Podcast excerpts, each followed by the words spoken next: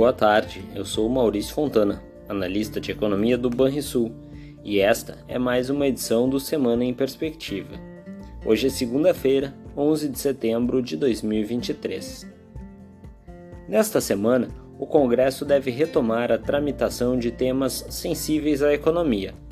Na Câmara Federal, estão em pauta a regulamentação das subvenções do ICMS e as medidas para a taxação de fundos offshore e exclusivos. Já no Senado, se dará sequência à análise da PEC da reforma tributária, aprovada pela Câmara Federal em junho.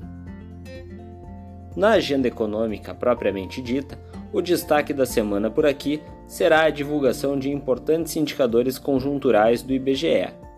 Na terça-feira, dia 12, será publicado o IPCA de agosto, cuja estimativa é de nova aceleração na margem, passando de alta de 0,12% em julho para 0,28% agora.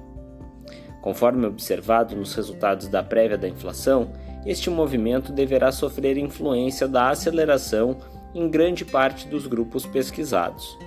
O grupo Habitação, por exemplo, deverá apresentar alta expressiva, provocada pelo fim da incorporação do bônus de Itaipu, creditado nas contas de luz emitidas no mês anterior.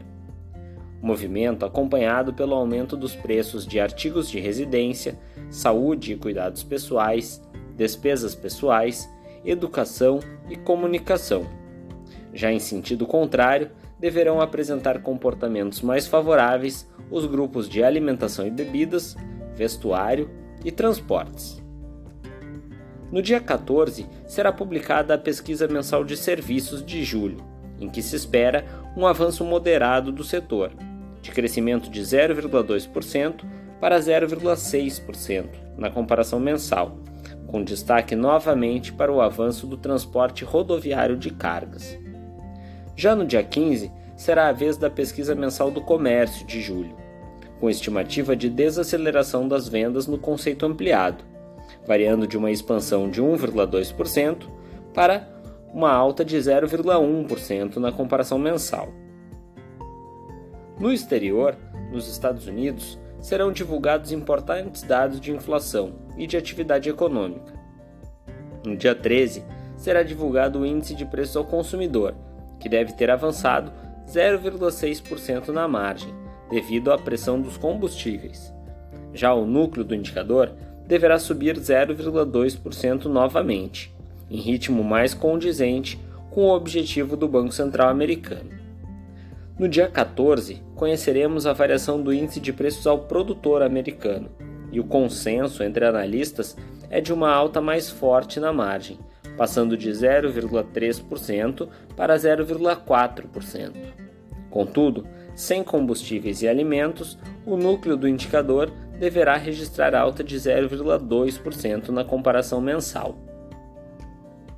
Ainda no dia 14, serão publicados os dados de vendas no varejo americano, com projeção de um tímido crescimento de 0,1% na comparação mensal, após a alta de 0,7% registrada no período anterior. No dia 15, será a vez da produção industrial, para a qual se espera estabilidade no mês de agosto, após avançar 1% em julho.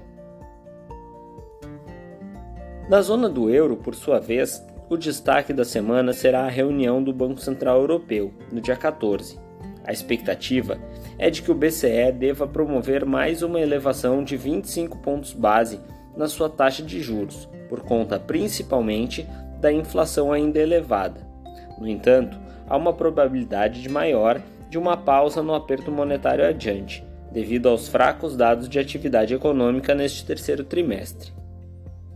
Finalmente, na China, a atividade econômica deve atrair atenções, com a expectativa de números um pouco melhores nos indicadores de produção industrial, vendas no varejo e investimentos em ativos fixos, todos no dia 14. Em relação aos dados da indústria, é esperada leve aceleração, de alta de 3,9% na comparação anual, após a alta de 3,7% registrada em julho. Já para o comércio, são esperados 3% na comparação anual, ante os 2,5% registrados anteriormente. Os investimentos em ativos fixos devem ter crescido 3,2% até agosto, em relação ao mesmo período de 2022. Estes são os principais dados que devem movimentar os mercados ao longo da semana. Agora vamos aos destaques do mercado financeiro. Em uma semana de indicadores importantes sobre a atividade econômica na China e a inflação nos Estados Unidos, as bolsas de valores operam em alta nesta segunda-feira. Nos Estados Unidos, o índice do SP 500 exibia até agora há pouco alta de mais de 0,50%, enquanto o índice alemão DAX encerrou o dia com ganhos similares, em alta de 0,39%. Já entre as commodities, a cotação do petróleo tipo Brent voltou a superar os 90 dólares, com a alta de 0,30%, refletindo as limitações de oferta por parte de importantes produtores e os níveis reduzidos dos estoques nos Estados Unidos.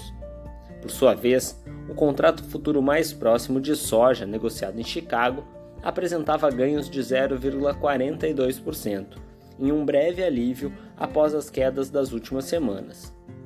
Já o minério de ferro operava em alta de 0,21%, dando prosseguimento ao bom humor da madrugada, quando subiu mais de 2,5%, sob expectativas mais otimistas após novos estímulos na China.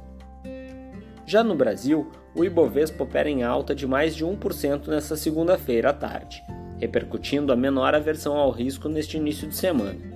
No mercado de juros doméstico, as taxas de juros precificadas pelo DEI Futuro têm queda em praticamente todos os vencimentos, com variações um pouco mais expressivas na parte intermediária da curva. Por fim, no câmbio, nota-se valorização adicional na cotação do real contra o dólar com a moeda americana negociada em torno dos R$ 4,93, em queda de 1,2% no dia. Você ouviu o Semana em Perspectiva, um informe semanal do Banrisul que busca oferecer informações de qualidade sobre a economia e o mercado financeiro. Uma boa semana a todos!